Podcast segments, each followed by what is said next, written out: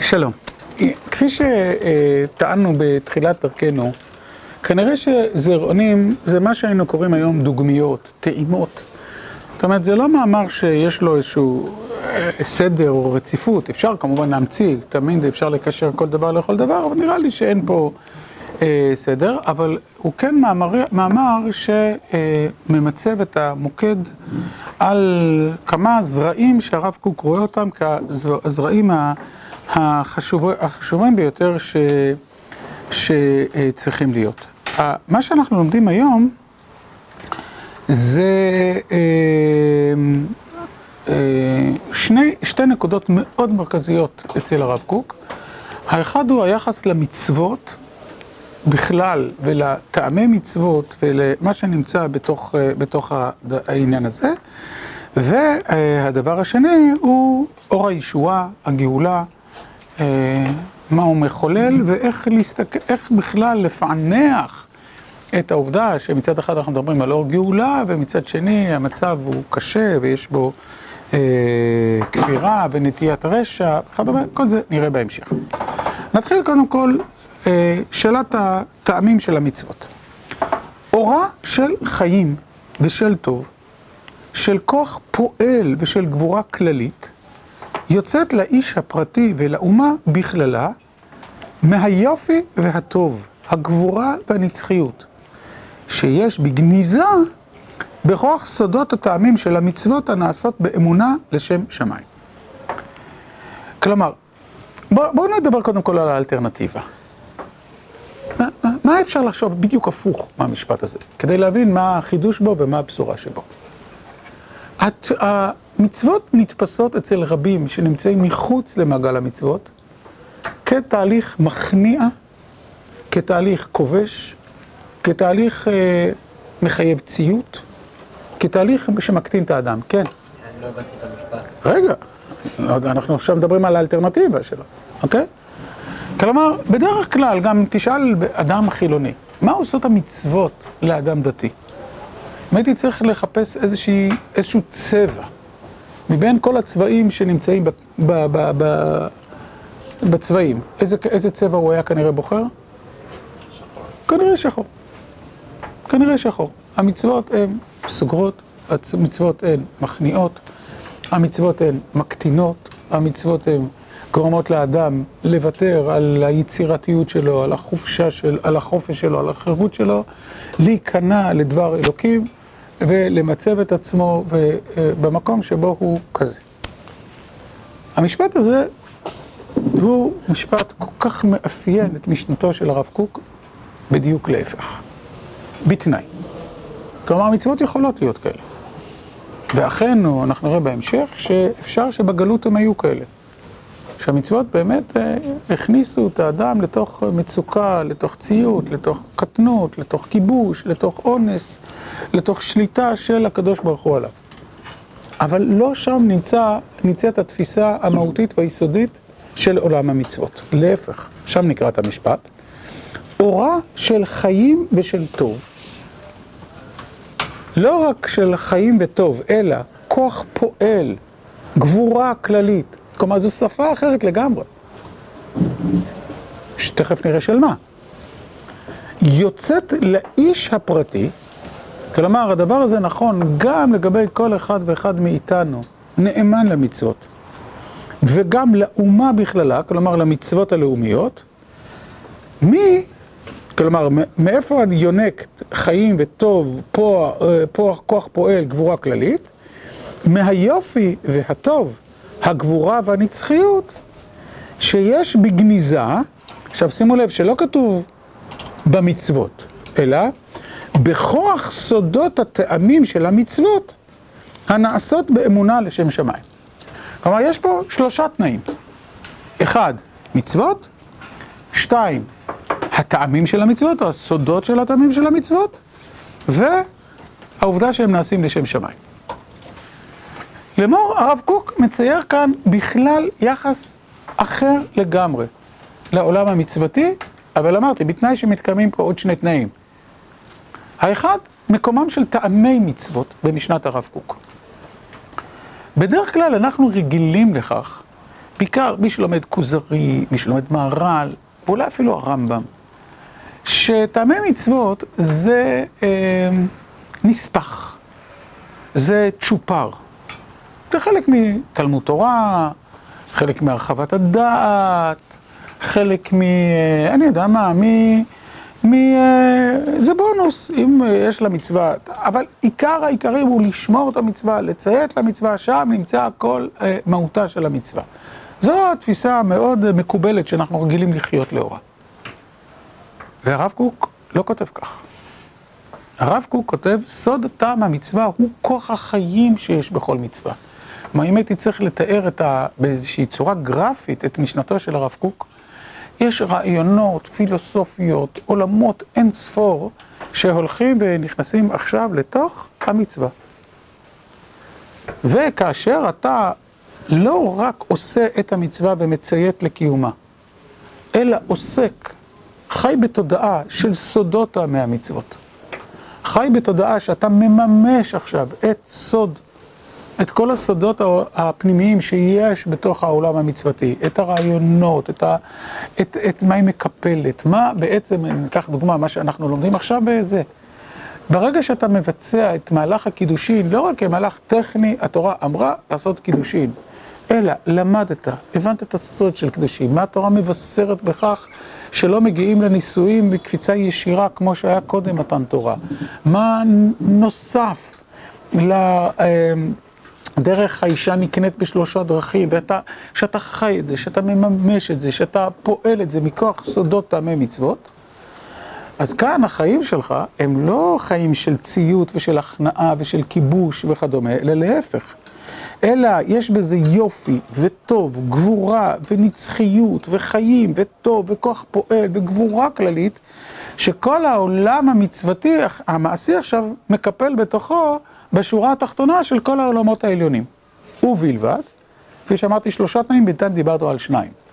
א', שאתה מבין שמדובר פה בפירמידה הפוכה, שבסופו של דבר השורש שלה הוא מצוות. שתיים, שאתה עוסק בעומק בסודות טעמים של המצוות. הרב קוק, אגב, חלק גדול מיצירתו המוקדמת, שאנחנו עכשיו לומדים את, כאילו את סיומה. רוב, חלק ענק מהיצירה הרוחנית שלו בחוץ לארץ, לפני שהוא עלה לארץ, היה בטעמי מצוות. היה בטעמי מצוות, הוא ראה בזה, חש... גם במאמר אפיקים בנגב וגם בעצות מרחוק, הוא ראה חשיבות עליונה לקחת את המצוות ולהפוך אותם מעולם טכני, ביצועי, מעשי, נכבש, לעולם שמקפל בתוכו אוצרות חיים, תפיסות עולם. עושים את זה ככה, כי אה, מקופל... תראו, מי שרוצה קצת לקרוא, שיקרא את אה, עולת ראייה על פרשת ציצית ופרשת תפילין. מה מקובל, ב, מה מקופל בכל כנף, בכל פתיל, בכל קשר, מה מקופל בארבע כנפות, מה מקופל בפתיל תכלת, לאן זה שולח אותנו, לאיזה עולמות עליונים מקופלים בתוך זה, ואז מתוך זה לבוא ולהתעטף בציצית. עולם, באמת, כל מילה ומילה שמה, זו רק דוגמה אחת באיזה עולם רוחני הרב קוק הנחה אותנו לחיות כאשר אנחנו עוסקים במצוות. ברגע שאתה מתמלא עם כל, או ניקח דוגמה שעשינו, אני חושב שדיברנו על זה לפני ראש השנה, תקיעת שופר. אתה יכול להגיד, הקדוש ברוך הוא ציווה לתקוע בשופר, לתקוע בשופר ולעשות את מה שקדוש ברוך הוא אמר. גם זה משהו חשוב. אבל אתה יכול ללמוד מה מבשר השופר הזה, לאן הוא מופנה בנפש, הוא מופנה לתודעה ולזיכרון. אה, של מעמד הר סיני, ויהי כל השופר הולך וחזק מאוד. הוא מופנה למסירות הנפש של פרשת העקדה. הוא מופנה לחזון העתידי, והיה ביום ההוא ייתקע בשופר גדול ובאו עבדי בארץ אשור. הוא מופנה למוסר הפנימי, ייתקע שופר בעם, אה, בשופר בעיר ועם לא יחרדו, ועוד ועוד ועוד ועוד, ואז מתוך כל העולם הרוחני של סודות תקיעת שופר. באה התקיעה בפועל של השופר, זו לא תקיעה מכניעה, כובשת וכדומה, אלא להפך. היא מלאה חיים, וטוב, וכוח פועל, וגבורה, ויופי, וטוב, וגבורה ונצחיות. אבל כפי שאמרתי, דיברנו עד עכשיו על שני מרכיבים. המצווה, הסוד הטעמים של המצווה, והנעשות באמונה לשם שמיים. כן, כמובן שכל זה מתקשר לא להסברים רציונליים אוטונומיים שמנותקים בעצם מהקדוש ברוך הוא, הרי זו אחת הסכנות הגדולות של טעמי מצוות. אחת הסכנות הגדולות של טעמי מצוות היא שאתה בעצם עלול להתחיל לקיים מצוות בלי שום קשר לקדוש ברוך הוא. השתכנעת שהן חשובות, השתכנעת שזה טוב, השתכנעת שזה... אה, ואז בסופו של דבר, מקור הקשר שלך למצוות זו ההחלטה שלך, סוג מסוים של עבודת עצמך, כאשר אתה מקיים מצוות. אז לכן חלק בלתי נפרד הוא שכל זה מתקשר אצלך לאמונה שלך, להתקשרות שלך, לריבונו של עולם שלך, להוויה שלך. השילוב הזה של אמונה ולשם שמיים, סודות המצוות ומעשה המצוות, מלא פרץ של אור ושל שפע ושל עוצמה ושל גבורה. זה האדם המקיים מצוות בעולמו של הרב קוק, באידיאל. תכף נראה, בפועל זה קצת יותר מסובך, אוקיי? בינתיים בואו נסביר, ולכן מצטט הרב גמרא יפה, כל מי שמרפא עצמו מדברי תורה ואפילו ממצווה קלה, והרב מסביר, כל מי שהמצוות גורמות לו לרפיון, לחולשה, לכיבוש, אין בו כוח לעמוד בעת צרה. וכל מי שעושה את המצוות כולן, הוא מחזיק בתורה בלא רפיון. כוח החיים שהוא גנוז ביסוד טעמי התורה, עושה בו את שלו, אף על פי, כאן יש גם השפעה סגולית, אף על פי שאיננו מרגיש בעת העשייה והלימוד, כל תוספת כוח גשמי או רוחני בקרבו. זאת אומרת, אומר הרב, חלק עד עכשיו הנטייה היא תהליך מודע. תהליך מודע של עיסוק בטעמי מצוות, של התכווננות לשם שמיים וזה. אבל, אומר הרב, אה, יש גם השפעה סגולית. כל מי שמקיים מצוות בהתכווננות, כל טעמי המצוות, גם אלה שהוא לא חשוף עליהם, גם אלה שהוא לא מכיר, גם אלה שהוא לא מודע עליהם, ולא מרגיש אותם בעת עשייה והלימוד, והוא לא מרגיש איזושהי תוספת כוח גשמי או רוחני בקרבו, ימצא את זה.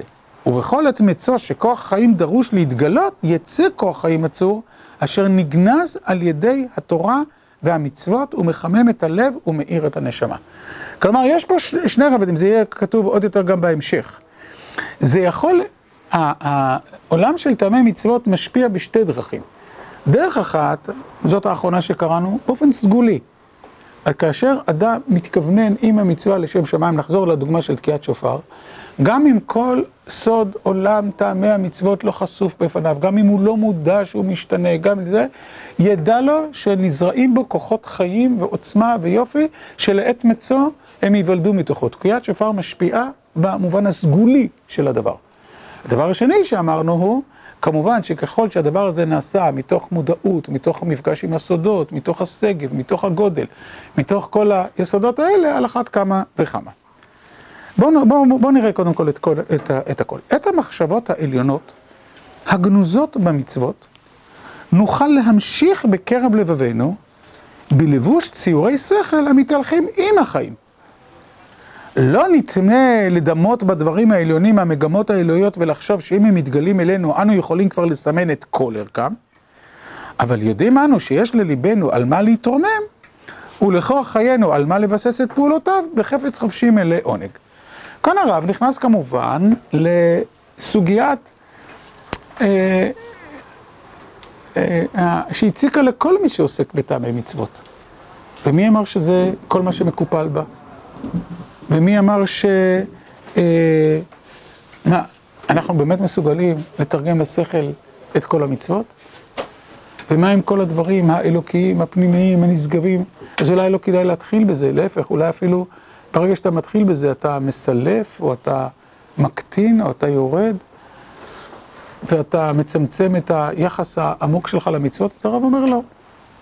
מה שאנחנו יכולים לעשות, בואו נקרא עוד פעם את המשפט. את המחשבות העליונות הגנוזות במצוות, אנחנו כן יכולים להמשיך בקרב לבבינו. בלבוש ציורי שכל הם מתהלכים עם החיים, כלומר ברמה שלנו, בעוצמות שלנו, בהבנה שלנו, בכל מה שמתהלך עם החיים שלנו. אנחנו לא טועים לחשוב שכל המגמות האלוקיות חשופות בפנינו. מה פתאום? אנחנו לא יכולים לסמן את כל ערכם. אבל יודעים אנו, כלומר, גם כשאנחנו עוסקים בטעמי מצוות ברמה של חיבור עם החיים ועם ההשפעות הגדולות על החיים שלנו, שיש לליבנו על מה להתרומם, ולכוח חיינו, על מה לבסס את פעולותיו? בחפץ חופשי מלא עונג. כלומר, אנחנו מסוגלים ללמוד טעמי מצוות שתפורים לשכל שלנו, לעוז החיים הטבעיים שלנו, להוויה שלנו, ויש בזה ערך גדול. אנחנו לא טועים לחשוב שזאת כל המשמעות של המצווה, וזה כל השגב, וזה כל הגודל של המצווה, אבל אנחנו בהחלט יכולים מאוד מאוד להתברך מתוך העולם הגדול הזה של הפיכת מצוות למבוע של יצירה. אני שוב בעד, בואו נלמד קודם כל עד הסוף ונבין קודם כל את כל הפרק. מרחוק אנו רואים את כנסת ישראל מעוטרת בכל הדרה. הרב עכשיו חורג מהעולם של האדם הפרטי ומתחיל לצייר לאן אני שואף, לאן אנחנו שואפים כאומה. מרחוק אנחנו רואים את כנסת ישראל מעוטרת בכל הדרה, כמו שאנו חולמים עליה ומצפים לראותה. אנו רואים שהיא צועדת, צועדת בגאונה לרשום יפה את קלסתרה, כדי שתהיה שלמה בכל כוחותיה, בעבור עצמה וממילא גם כן בעבור כל.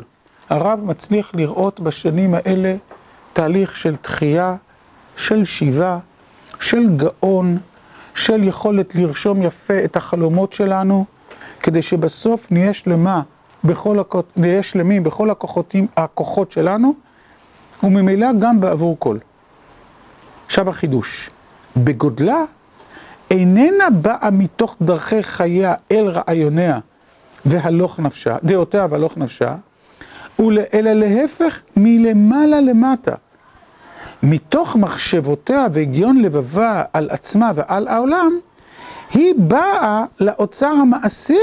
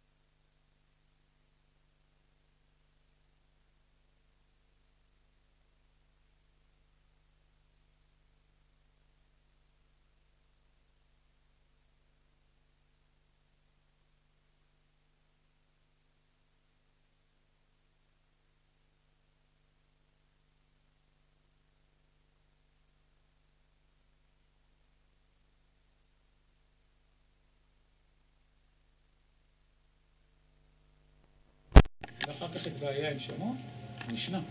אומרת המשנה, קודם שיקבל עליו עול מלכות שמיים, ואחר כך עול מצוות.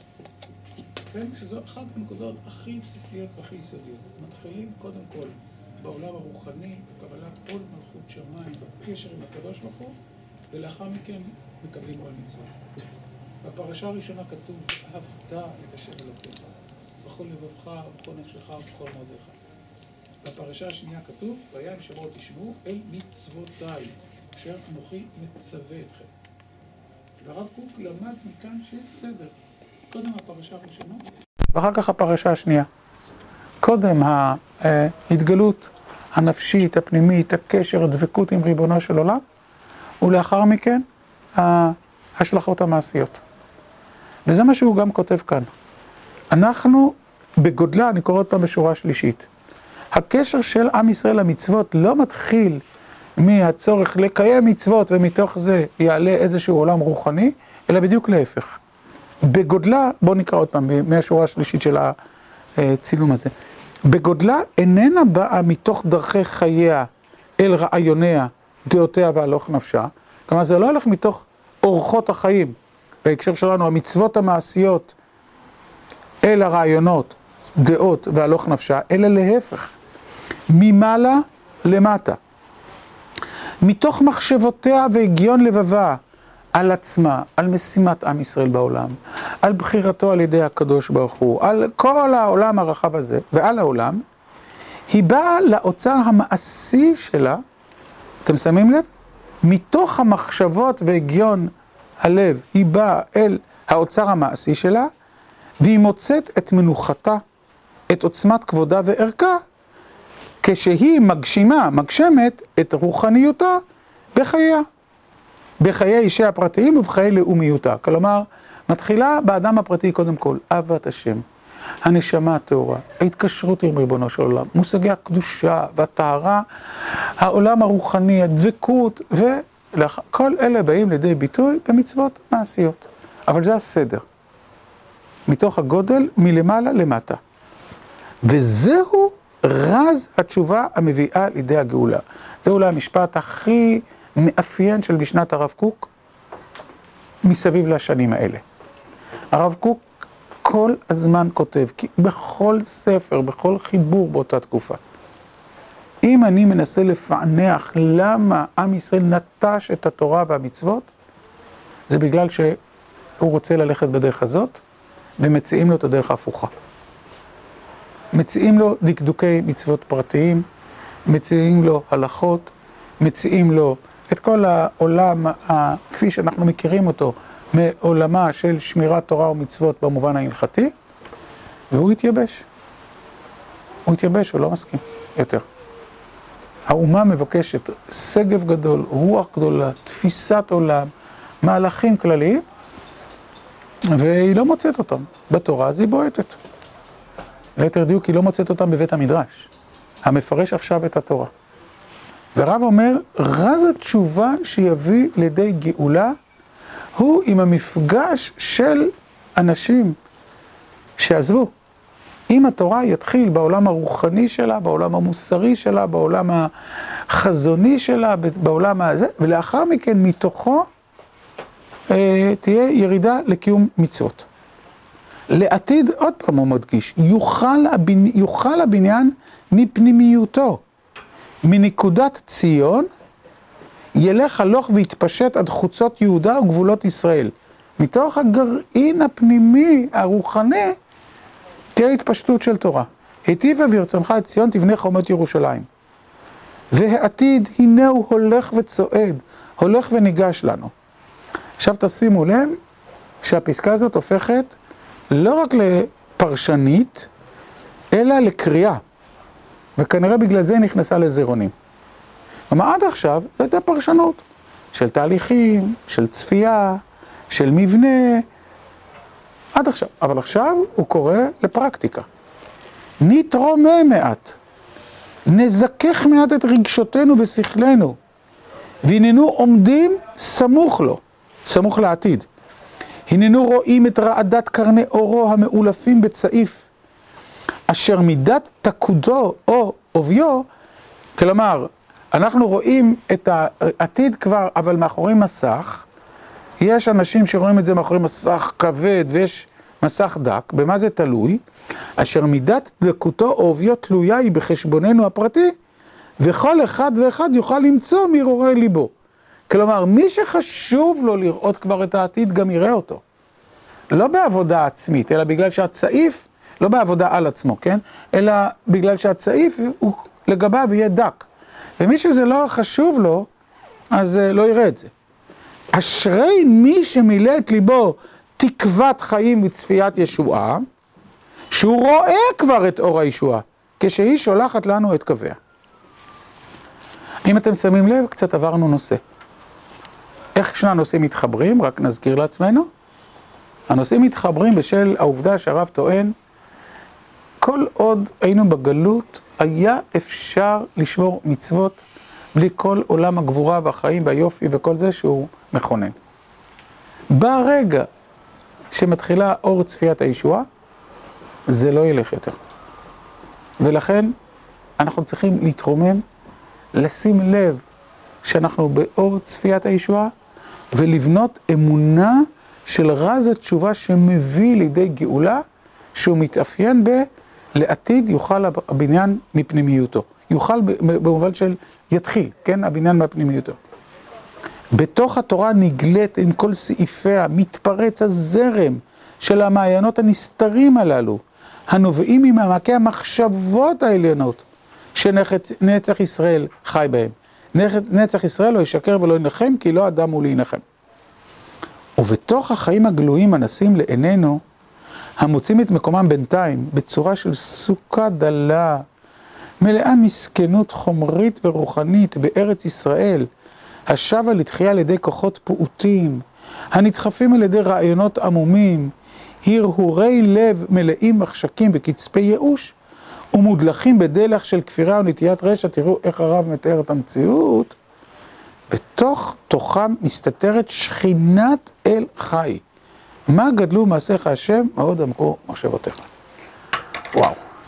אז בואו עכשיו ננסה ל... ל... לראות עד כמה המשנה הזאת מאפיינת את המסר של הרב קוק בעשרות מקומות אחרים. אני אתחיל דווקא מהסוף.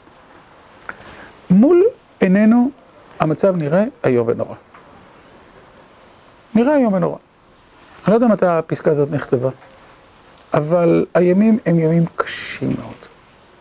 גם במישור הפיזי, כלומר רעב, בצורת, אם זה בסוף ימי הטורקים, על אחת כמה וכמה, ש, שבאמת ארץ נמצאת במצוקה נוראית, ובקושי נוראי, ובביצות, ובתהליך מאוד קשה, פרעות ברוסיה, וכל מה שקרה בתחילת המאה ה-20, אה, מצד אחד, וכמובן גם במישור הרוחני.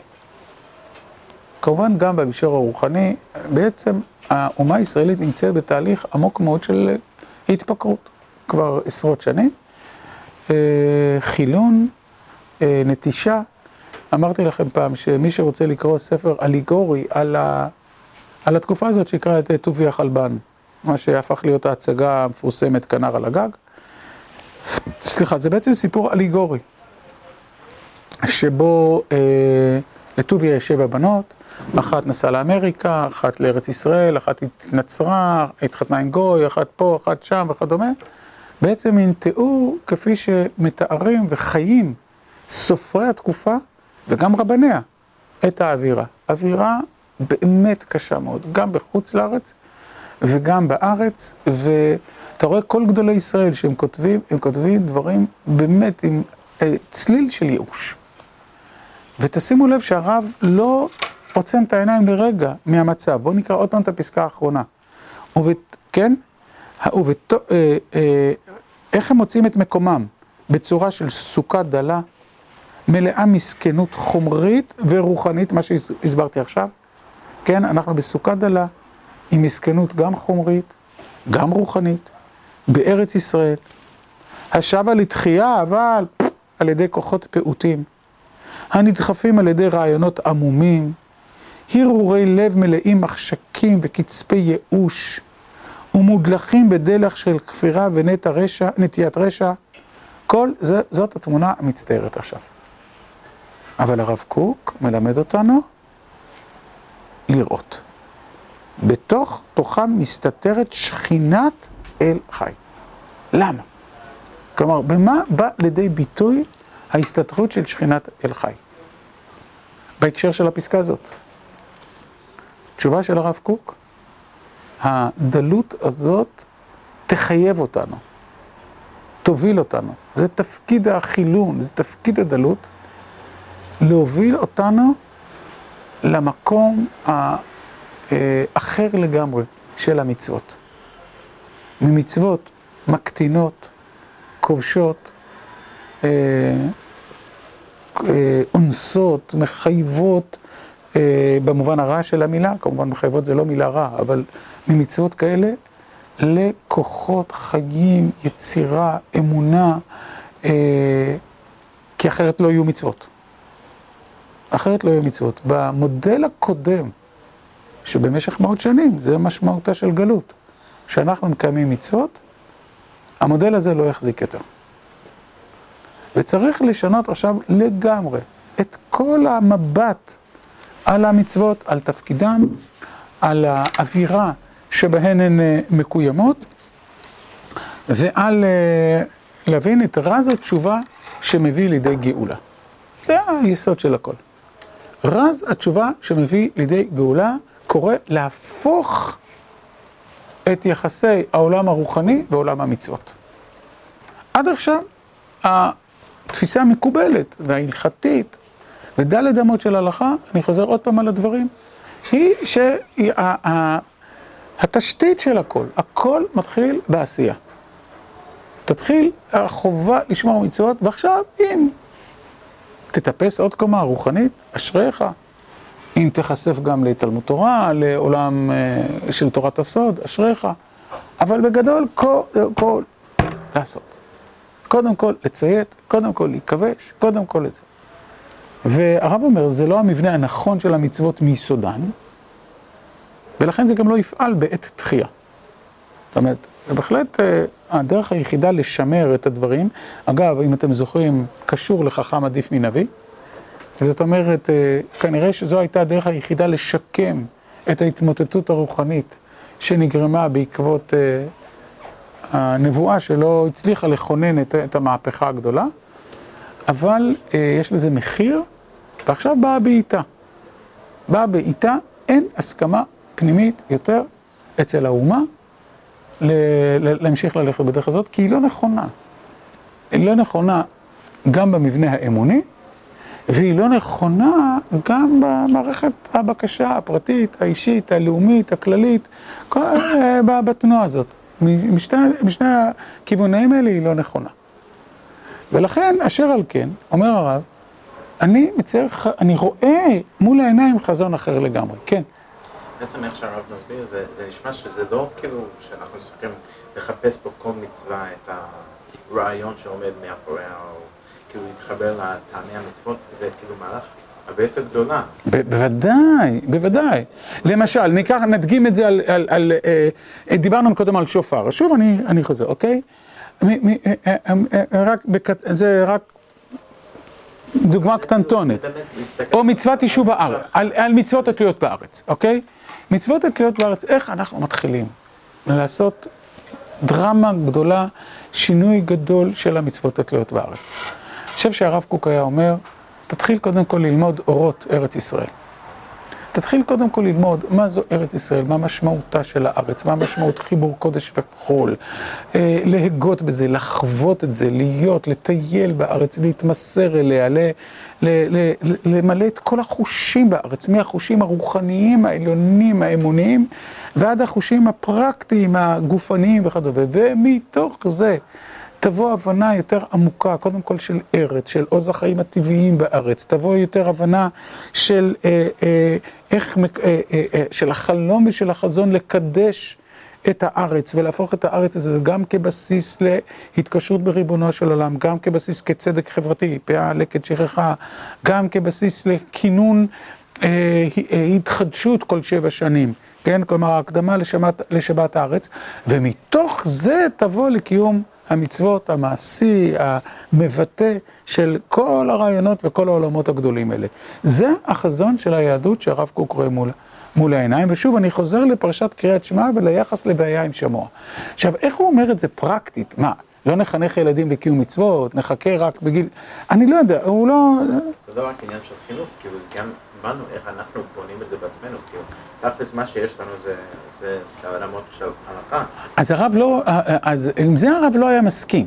זאת אומרת, אם אתה שואל אותי פרקטית, מה הרב היה אומר, איך, איך מצמיחים נפשות לדבר הזה, שהרי אתה רוצה קודם כל, מה, אז עד גיל מסוים לא שומרים מצוות, או, או זה וכדומה, אני לא יודע לענות לך, כלומר, אני לא יודע, אה, לא מכיר גם את התרגום הפרקטי של הרב קוק אה, אה, אה, לדבר הזה, ולכן אני לא רוצה, אני גם לא מכיר בשום מקום אה, אה, איך הוא, מה, מה, מה הוא היה עושה. אבל אם אתה, אה, לעומת זאת, לגבי השאלה השנייה, אז הרב קוק היה אומר, זה, זו בדיוק קריאה מה, הקריאה שלי תצפה על אור הישועה, על אור הגאולה, ותתחיל, תקים את הישיבה ביפו, כן? וששם ילמדו את הצדדים הרוחניים, הפנימיים, הקבליים, שזה היה לו קוריקולום אחר לישיבה. ובאמת לא רק הלכתי, אלא רוחני, נפשי, פנימי, חסידי, קבלי, דבקותי, מוסרי, תפילתי. תקרא פעם את התוכנית ישיבה של הרב קוק, היא הייתה אחרת לגמרי, כן? אני כל הזמן אומר שבעולמנו היא מוגשמת בין שליש לחצי, שזה יפה, שזה יפה. כלומר, כשאני בוחן האם הרב קוק חלם על, על איזה סוג תלמוד תורה הרב קוק חלם, אז העובדה שהרעיון שלו הונחל, שבכל הישיבות, מכל הגוונים והצורות, אני מדבר בתוך העולם שרואה את הרב קוק כהרב, לומדים מחשבת ישראל, לומדים אמונה, עוסקים בהיבטים, זה אין, אין מקום שלא, אני חושב באמת, מקצה עד קצה, זה אולי המחנה המשותף הכי גדול שיש בעולמנו מול תלמוד התורה, בעולם החרדי או במקומות אחרים. אבל הרב קוק, א', קרא פה למהפכה הרבה יותר גדולה, וב', הוא גם קרא, ולכן אני, ועוד יותר הוא גם קרא לאינטגרציה. כלומר, העולם הלמדני של תחום הרוחני שלנו, מחשבת ישראל, אמונה, שיעורים שיש בישיבה, והעולם הלימודי של קידושין, לא מתחברים ביחד. הם עדיין שני דברים שונים לחלוטין, וזה, קידושין זה רק דוגמה, כן? ואין לי שום, לפחות בכתביו של הרב קוק, הוא אה, דיבר על הרבה הרבה יותר מזה. בצורה פרדוקסלית, הבולמים המרכזיים של הניסיונות של החיבור הזה, זה הרב צבי יהודה, כן? כלומר, הוא ממש נלחם נגד זה בצורה קנאית, כי הוא פחד מלאן זה יכול, ל... כנראה, פחד לאן זה יכול ללכת, זה ממש היה יכול להפוך את היהדות לעולם של ערכים, לעולם של רעיונות, לעולם זה ול... מוטט את, את העולם ההלכתי, אז אני מניח שבגלל זה הוא מאוד מאוד התנגד לזה. אבל, אז חזונו של הרב קוק לא התגשם עדיין. אבל אני יכול כן להגיד מתוך הפסקה הזאת, עד כמה הפסקה הזאת מאפיינת את מה שהוא ביקש לעשות. הוא ביקש, אם אני אדגיש שלושה דברים או ארבעה דברים שדיברנו עליהם, א', להפוך את השפה הדתית לשפה שמדברת, על, רק, רק תראה את המילים של שתי השורות הראשונות. חיים, טוב, כוח פועל, גבורה כללית, גבורה, נצחיות, טוב אה, אה, וכדומה, בלא רפיון כוח. קודם כל, כן? כלומר, זאת שפה אה, תחייתית. קודם כל, שאלה יהיו החלומות, אלה, שהדת תהיה, לא תהיה מזוהה עם הצבע השחור. שהדת תהיה מזוהה, שהאמונה תהיה מזוהה עם הצבעים הירוקים והצהובים, וכל ה, כל התחייה הזאת. זה קודם כל שפה אחרת, זה דבר אחד. שתיים, את יחסי העולם הפנימי של כל מצווה וטעמי מצוות עם המצוות. שזה לא, יש מצוות ועל זה מלבישים כמה טעמים, אלא להפך, יש אין ספור עולמות רוחניים, ושהם בסופו של דבר מתגבשים, כן, crystallized, ל, ל, ל, אה, למצווה מעשית. זה, זאת השפה של הרב קוק. שלוש, זה חלק בלתי נפרד מתהליך הגאולה. כן, כלומר, זה, זה מהות תהליך הגאולה. תשובה של גאולה תושג רק, טען הרב קוק בדרך הזאת. רק בדרך הזאת של כל שפע העולמות הגדולים, שמתחילים בעולמות הרוחניים והרגשיים והחיותיים וכדומה, ומתגבשים בסופו של דבר לקיום תורה ומצוות. וארבע, זו היכולת של הרב קוק לראות בתוך, וזה המילים האחרונות, בתוך כל המהומה הקשה, הצרות, החומריות, הוא כותב פה מילים קשות, קשות בסוף הפסקה, ממש, מהקשות ביותר. כלומר, הרב קוק לא היה נאיבי, הוא לא, לא ראה את מה שקורה סביבו, והוא ראה הרבה רשע, והרבה כסל, והרבה חולשה, ובסך הכל סוכה, והרב קוק, באמת, מבחינה זו, ראה את המציאות נכוחה, אבל אמר, זה מהלך שכינתי. זו ההריסה שמתחייבת להגיע לפני שתיבנה, ייבנה כל העולם הרחב העליון הגדול, ומפה תבוא הדרישה. מפה תבוא הדרישה, כלומר הרב קוק ראה שליחות עצומה של העולם שהוא מחוץ לבית המדרש, להכריח את בית המדרש לפעול, להכריח את בית המדרש להגיב, להכריח את בית המדרש למצוא את השורש התחייתי והרוחני של דרכו, שאם לא כן, את כולם נשא הרוח, כן? את כולם, אם לא כן, הוא יישאר לבד ובודד. וזה, זה, אני חושב שוב, שמבחינה זו יש, הרבה, יש הצלחה, לא רוצה למדוד אותה, אין לי יכולת כמובן, אבל יש הצלחה לא מבוטלת. בסופו של דבר, תראה את הדור שצמח, שלא ברצונו של הרב קוק, אבל, אבל צמח בסופו של דבר כתוצאה ממשנתו של הרב קוק. באמת, עולם התורה והמצוות שלו הם חלק מגבורה, מיופי, מעוצמה, מכיסופים, מרצון, מזה, ולא עולם שמבוסס על הכנעה, כיבוש, פחד, אימה, יראת העונש וכדומה. מבחינה זו, באמת נוצרה פה יהדות ארץ ישראלית, או בחיתוליה. אבל הרב קוק חשב הרבה הרבה הרבה יותר רחב, רחוק מזה.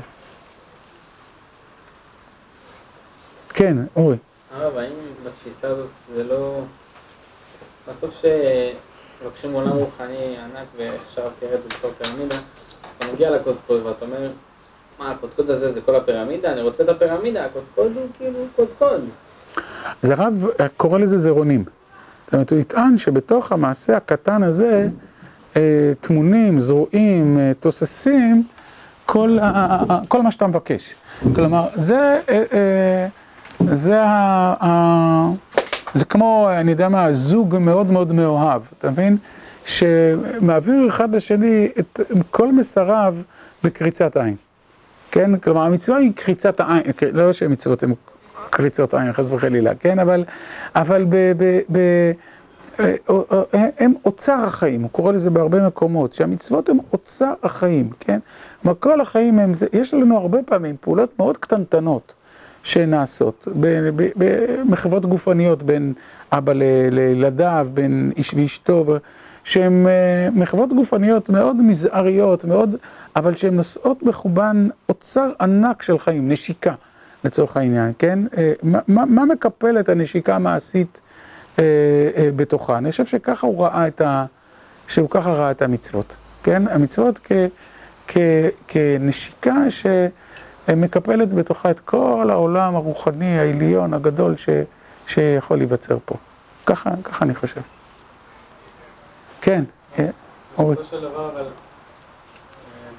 היום בעולם הציונות הדתית דווקא הבלימה כאילו לא נעשתה רק בעולם, אגב, כל כך אני מרגיש, יכול להיות שאני טועה, אבל יש, לנו הרבה חברים שמגיעים ישיבות של, כן, כאילו ממשיכות יותר של הרב צבי יהודה, והולכות יותר בקו, ישיבות הקו בעיקר, שלפחות בשיח, זה שיח לא של טעמי מצוות ולא של אור זה ולא של כוח, אלא כן שיח של כזה, טוב, צריך לעשות כי הרב אמר, וצריך לעשות פשוט ככה, ולא להסתכל... תראה, קודם כל, צריך לזכור שעברו, אני חושב, 110 שנים מאז שהרב קוק כתב את הדברים. ולהיות הממשיך של הרב קוק זה שאלה ענקית. שקרה לרב קוק מה שקרה, אני אומר, ברוך השם קודם כל, לא אומר את זה כאסון, מה שקרה לבעל שם טוב. לבעל שם טוב היו שלושה תפקידים, תלמידים גדולים. נכון? תולדות יעקב יצחק, מגיד ממזריץ' ו... ורבי אלימלך. בדור השני. בדור השלישי קמו עשרות חצרות חסידיות, די שונות אחת מן השנייה, שלישי רביעי. אתה לא יכול להשוות את ברדיצ'ב לקוצק, ואתה לא יכול להשוות את חב"ד ל... אני יודע מה, לאמשינוב, או לא, אמשינוב זה הרבה יותר מאוחר. אתה, אתה, אתה לא... כאשר כל אחת מהן טענה באופן רשמי, באופן מהותי, שהיא הממשיכה הגדולה של הרב, של הבעל שם טוב. באותה מידה אני יכול להגיד, קרה לרב קוק אותו דבר. היו לו שלושה תלמידים גדולים, הרב צבי יהודה, הרב הנזיר והרב חרל"פ, זכר צדיקים לברכה.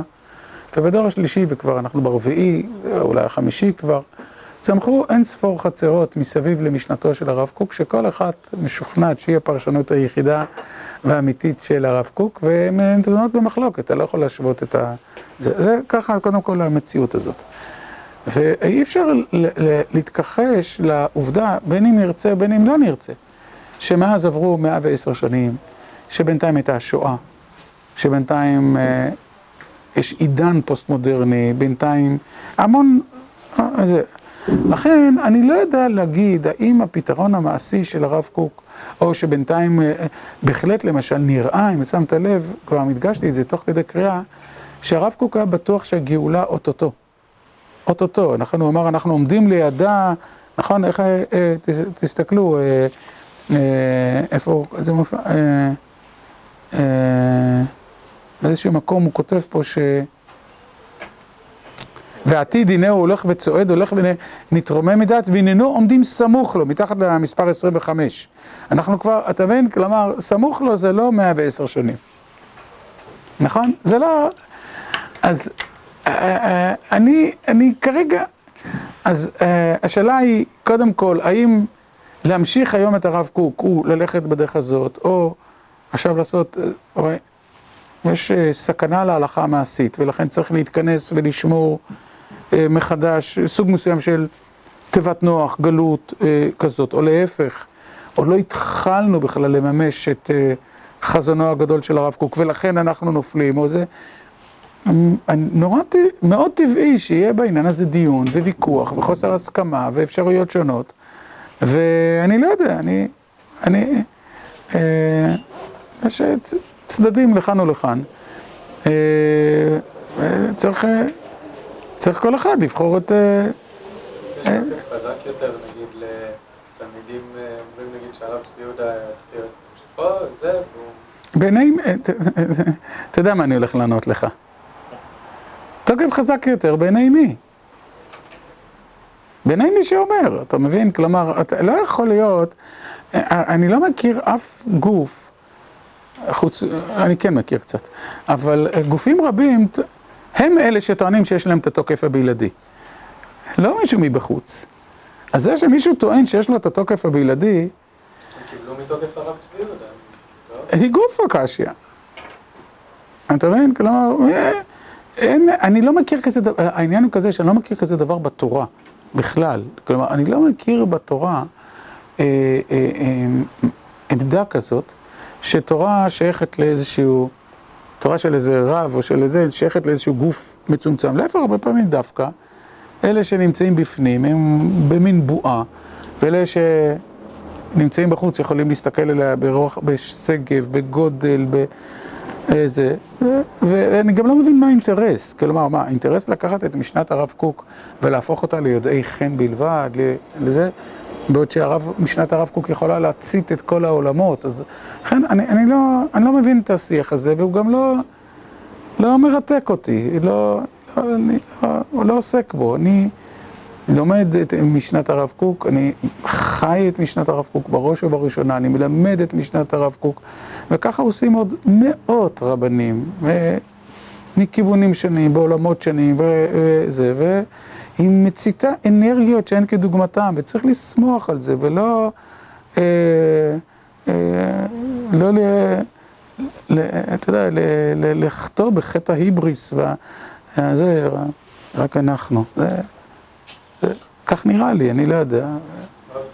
מה אולי לקבוצה שדווקא הגיעה ממקום חיצוני ורוממה את תורה של מקום אחר? אתה יודע מה, אני אבחר כרגע דוגמה, הרב שגר והרב קוק, אוקיי? צמח, צמח במפגש הזה משהו אחר לגמרי, נכון? אני יודע מה, הרב יוסי אביבי הביא משנת הרב קוק, אני בכוונה בוחן זה. ישיבת עמית אורות שאול והרב קוק. שהרב קוק פה הוא נוכח כמעט בכל מה שאנחנו עושים. ותראה איזה תחייה ואיזה עוצמה הולכת וצומחת. ולא...